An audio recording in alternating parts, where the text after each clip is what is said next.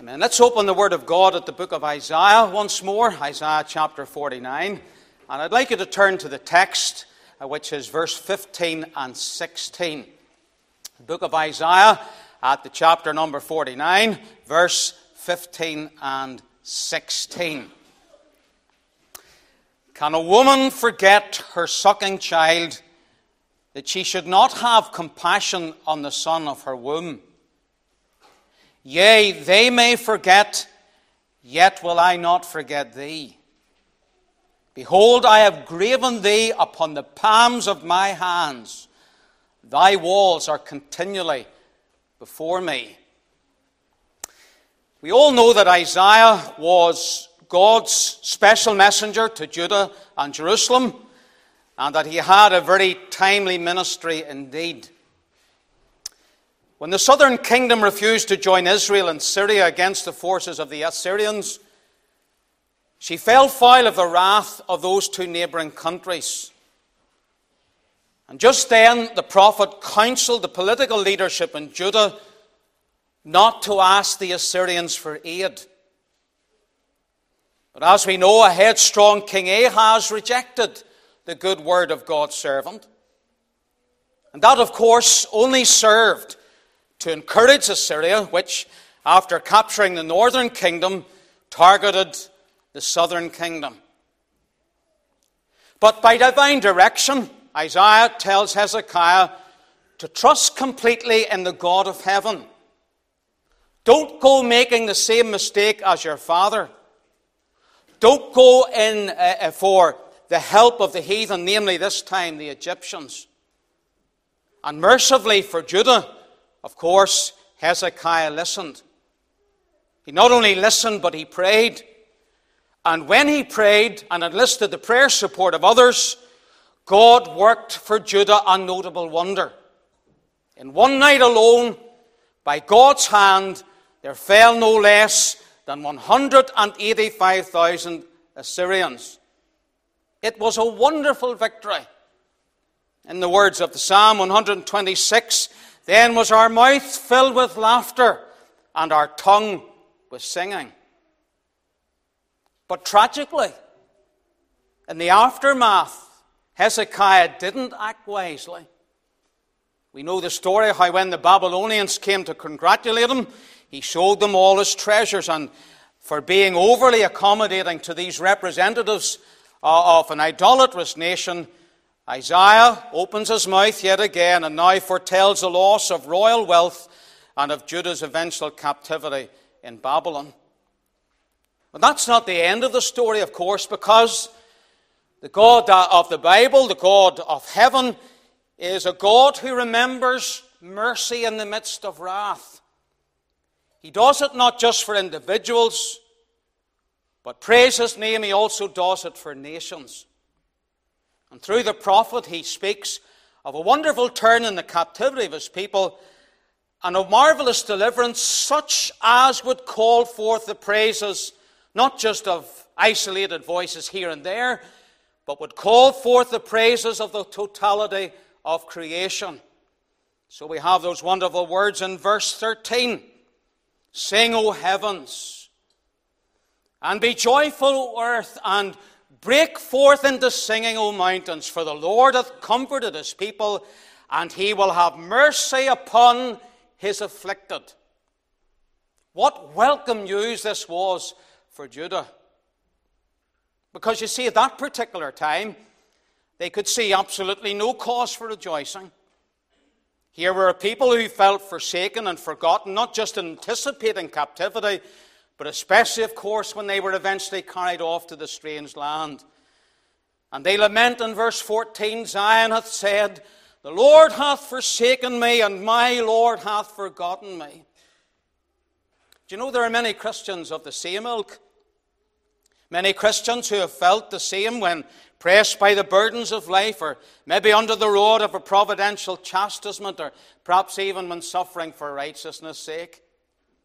David was a case in point, wasn't it? Do you remember that series of questions he asked one of another after another as he thought about his condition? He said, Will the Lord cast off forever? Will he be favorable no more? Is his mercy clean gone forever? Doth his promise fail forevermore? Hath God forgotten to be gracious? Hath he in anger shut up his tender mercies? Selah. But in point of fact, we can say today that even though the Christian may sometimes forget God, God Almighty never forgets the Christian. And you see, here in this text, he gives us, he gives his loved ones solid ground for faith and hope. How do I know? How do I know, bad as things may get, they may get worse still, who knows? But how do I know in all of this that my God and Savior will not forget me? I have only one thing to go on for my hope. I have only one foundation upon which to build my faith in such circumstances as these. All I have, and yes, all I need, is the wonderful promise of God Almighty. And this text reveals to us that this God, who never forgets, is a God of unparalleled compassion, a God of unquestionable commitment, and a God of unfailing care. Notice the first of these, the unparalleled compassion, and that comes in the form of a question, which God then goes on to answer. He poses this question, very pertinent question Can a woman forget her sucking child? Could there ever come a time when she will not feel something for that life that she carried in her womb and has sustained thus far? Well, even if that is the case, God says, Yea, they may forget, but I will not forget thee. This gives us a wonderful picture of God which we sometimes forget about. Because in more than one scripture, God is described under the figure of a mother. For example, in chapter 42, he describes his concern for the welfare of Judah in this way. He says, I have long time holden my peace. I have been still and refrained myself. Now will I cry like a travailing woman. And what about these words in chapter 46 of Isaiah? God says, Hearken unto me, O house of Jacob, and all the remnant of the house of Israel, which are born by me from the belly, which are carried from the womb. God also says through Isaiah chapter 66, Thus saith the Lord, Behold, I will extend peace to her like a river. She shall suck, and she shall be borne upon her sides, and be dandled upon the knees. As one whom his mother comforteth, so will I comfort you, and ye shall be comforted in Jerusalem.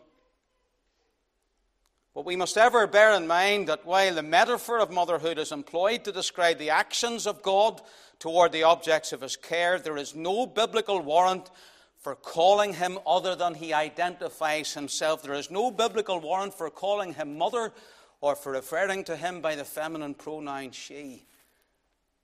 And yet, still, because it, nevertheless, the, the motherly instinct of God is a tremendous comfort for his children. We all know something surely about the love of human mothers. This word here, compassion, which is used in reference to it, is a, a wonderful word. It's a translation of a Hebrew term which means to fondle. It is something which expresses deep affection and tenderness. Same Hebrew word is rendered by the word pity in Psalm 103. And it's used no less than 12 times in Isaiah, more actually than in any other Old Testament book. But even if we look at the English word itself, the English word compassion, it's also very beautiful. Comes from an old 14th century term which literally means a suffering along with another. So there is nothing quite like a mother's love, therefore. According to the old Spanish proverb, an ounce of mother is worth a ton of priest. Washington Irving, the famous 18th, 19th century American writer, said, The love of a mother is never exhausted. It never changes, it never tires. It endures through all, in good report and bad report, in the face of a world's condemnation, a mother's love still lives on. And yet, as the text tells us, there is there are exceptions to the rule. God says, Yea, they may forget. It's not inevitable with everyone, but it is true that some do. Human love, as great as it is, is never perfect. It may tire, it may even die. A woman may, in weakness, lose sight of the need of the most helpless or most dependent infant, or perhaps out of sheer hardness, cast off care and conscience altogether. Like the story of Ebony Wilkerson in America, who drove her minivan into the surf at Daytona and was charged with three counts of attempted first degree murder.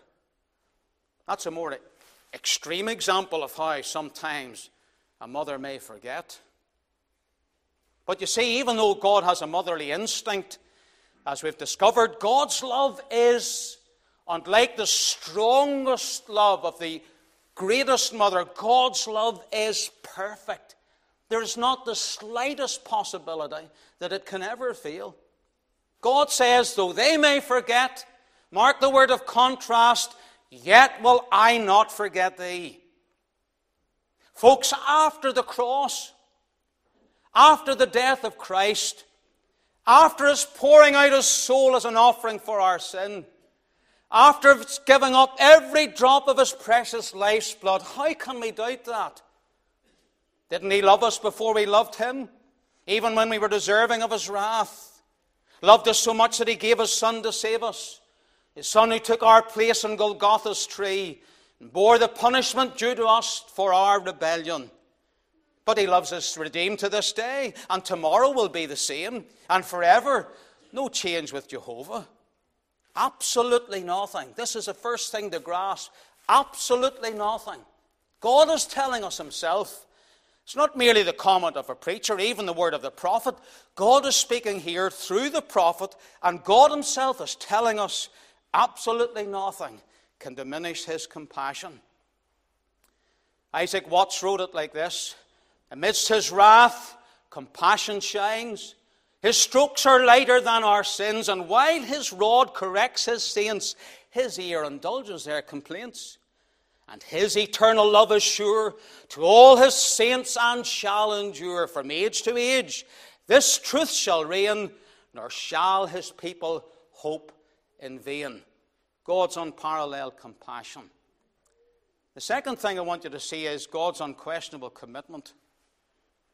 He says in the beginning of verse 16, just bidding us take a closer look, he says, Behold, I have graven thee on the palms of my hands.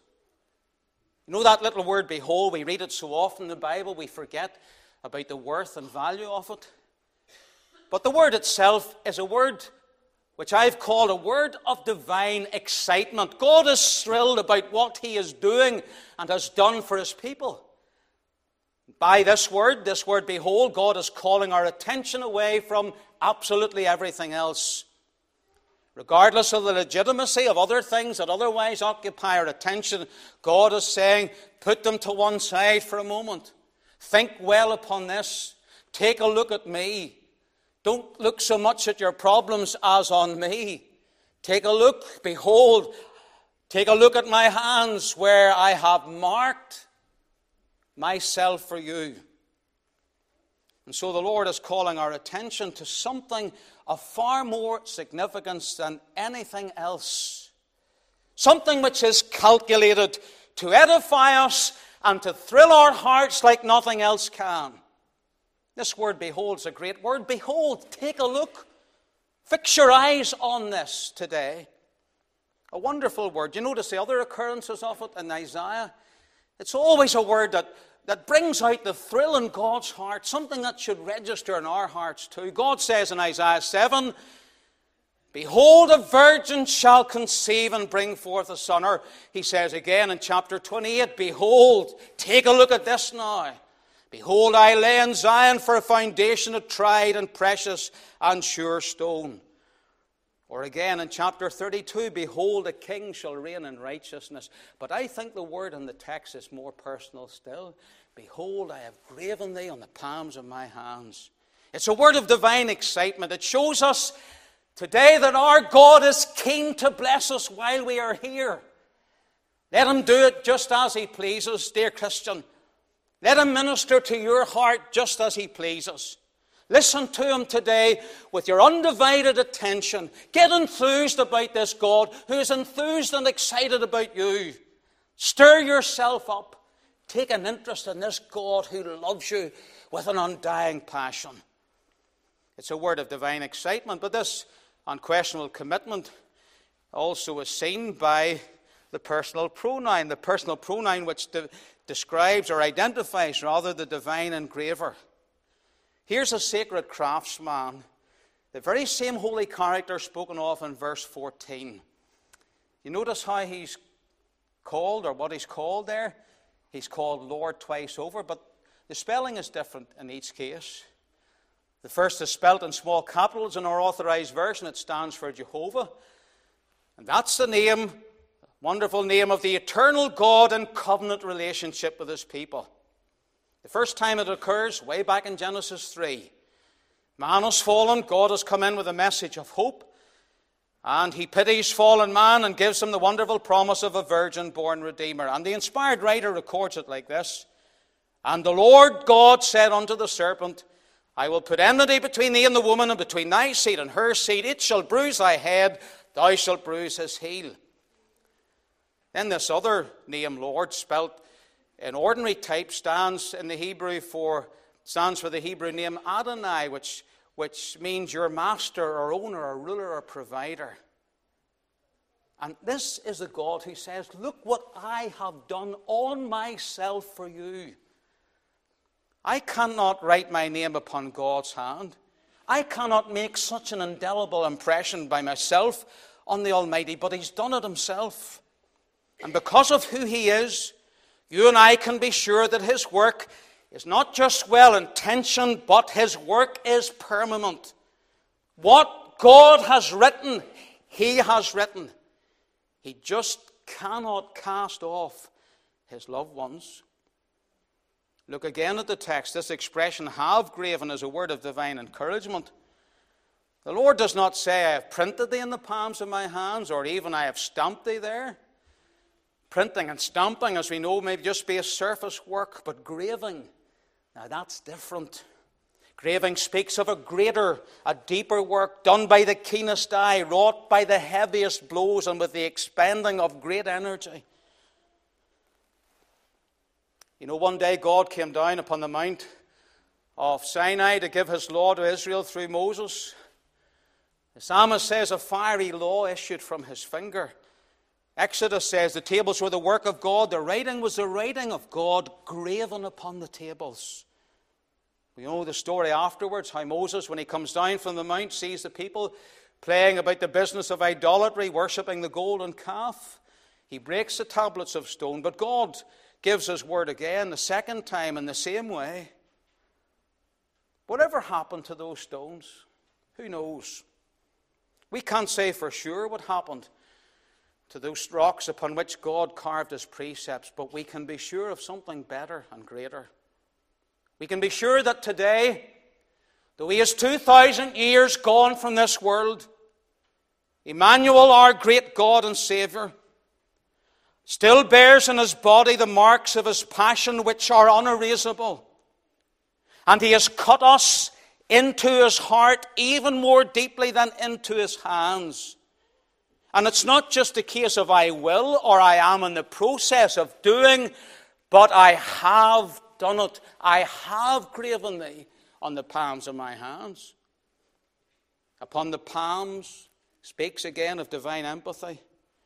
The inscription here is in the tenderest part of the hand. Moreover, it is made in both hands. And whatever way my Lord turns his hands, turns his nail pierced hands, his eyes always light upon the divine engraving which he has made there. He cannot, when he looks on those hands, but think of me and feel for me. Or as the prophet puts it in chapter 63, he says, In all their afflictions, he is afflicted. Are you feeling discouraged today, Christian? Are you feeling afflicted? Are you feeling that nobody cares? Are you feeling that there's no end to your grief, no hope, no strength? God says, Take a look here. Behold, I have graven thee on the palm of my hands. There's not a sorrow rends the heart, But the man of sorrow sends apart. He sympathizes with our grief, and to the sufferer sends relief. He's a God of unquestionable commitment. And then finally, you'll notice that he's a God of unfailing care. Those closing words of verse 16 are significant. He says, Thy walls are continually before me. What did this mean for Judah? Well, really, the first application is to the walls of Jerusalem, which would one day be rebuilt after the Jews returned from 70 years in Babylon. And the Lord tells them before it actually happens, He says, You know, I have laid plans for the future. I'm not working in an ad hoc fashion. I have already set my plans out. And of course, he not only had set forth his plans, but he had a very fixed determination to see it through, and he did see it through. History bears it out. This promise about the walls was fulfilled literally in the days of his servants Ezra and Nehemiah and during the ministries of the prophets Haggai and Zechariah. Of course, it wasn't without opposition. It wasn't without bitter opposition. You remember old Sanballat, the governor of Samaria? Boy, oh boy, was he angry when he saw the godly were working to restore the city to its former glory. And the Bible affirms about him. He took great indignation and mocked the Jews. It's a good sign when such people are against the people of God. I mean, you wouldn't want that kind of person as your friend, would you, or as a friend of the church? I remember my father saying years ago, I've never forgotten that a man is known as much by his enemies as by his friends. What's true for the man is true for the church. Make sure you've got the best friends, but don't worry too much if you've got bad enemies. You don't want certain people on your side helping you in the work of God. Sanballat says these Jews are feeble. He ridicules their labors. He laughs and he says, What are they going to do, these feeble Jews? Are they going to rebuild a city? The city of God? Are they going to rebuild it out of the rubbish that remains? And yet, nevertheless, when Nehemiah prays, what does God do? God renews the strength of the Jews.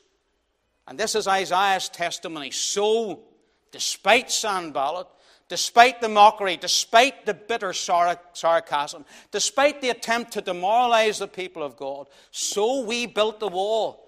And all the wall was joined together unto the half thereof, for the people had a mind to work. Of course, there was more opposition to these walls that the text speaks about. The Arabians joined in, the Ammonites and the Ashdodites. They heard that the walls were being made up, and they got very excited and angry. And the Bible says they conspired, all of them, to come together to fight against Jerusalem and to hinder it. But it didn't make a hit of difference because God had already said years before, Thy walls are continually before me. The work's not going to stop when I help my people to do it.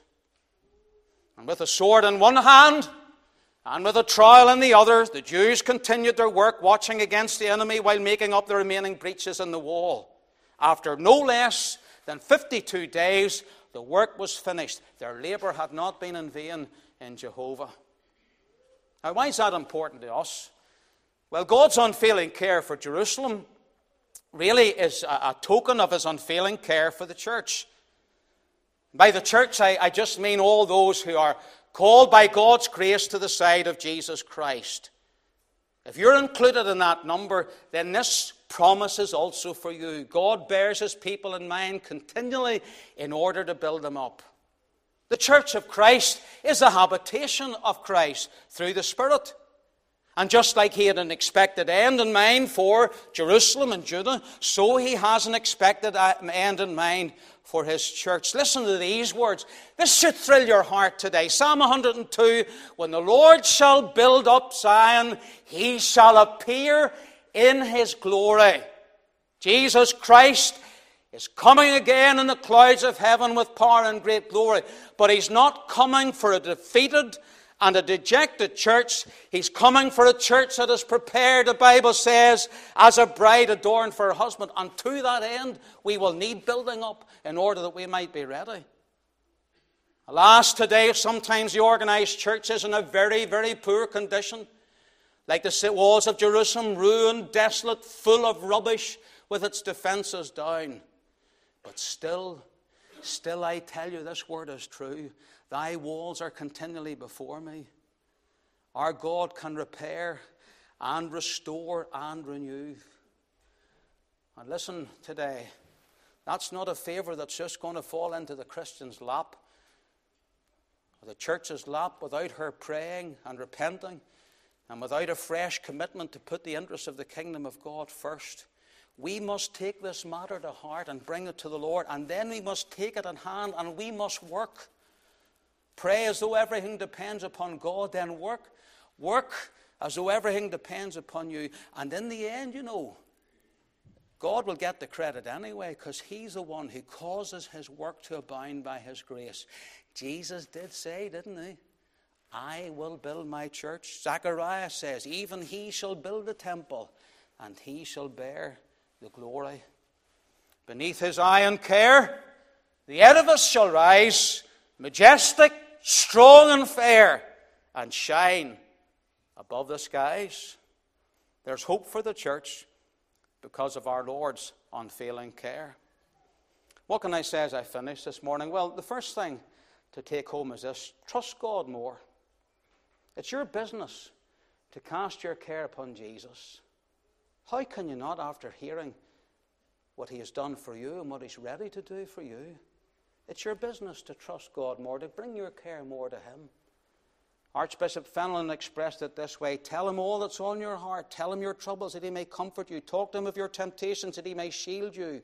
Show him the wounds of your heart that he may heal them. Blessed are they who attain to such familiar, unreserved communion with God. Trust him more. Love him more. God has marked himself for you. You are marked and sold by the atoning blood of Christ. Never be ashamed to own him and praise him more because you just can't praise him too much. We have to say, as we look over our personal history, if we're believers, over the history of the Christian church, over the history of the local assembly, for all the Lord has done for me, I never will cease to praise him. And for his love so rich and free, I never will cease to praise him, because he's a God of unparalleled compassion, a God of unquestionable commitment, and a God of unfailing care. Take God's word home with you today. Thank Him for it. Let it be buried down in your heart. And may the Lord make it a rich blessing throughout this week for His name's sake. Amen.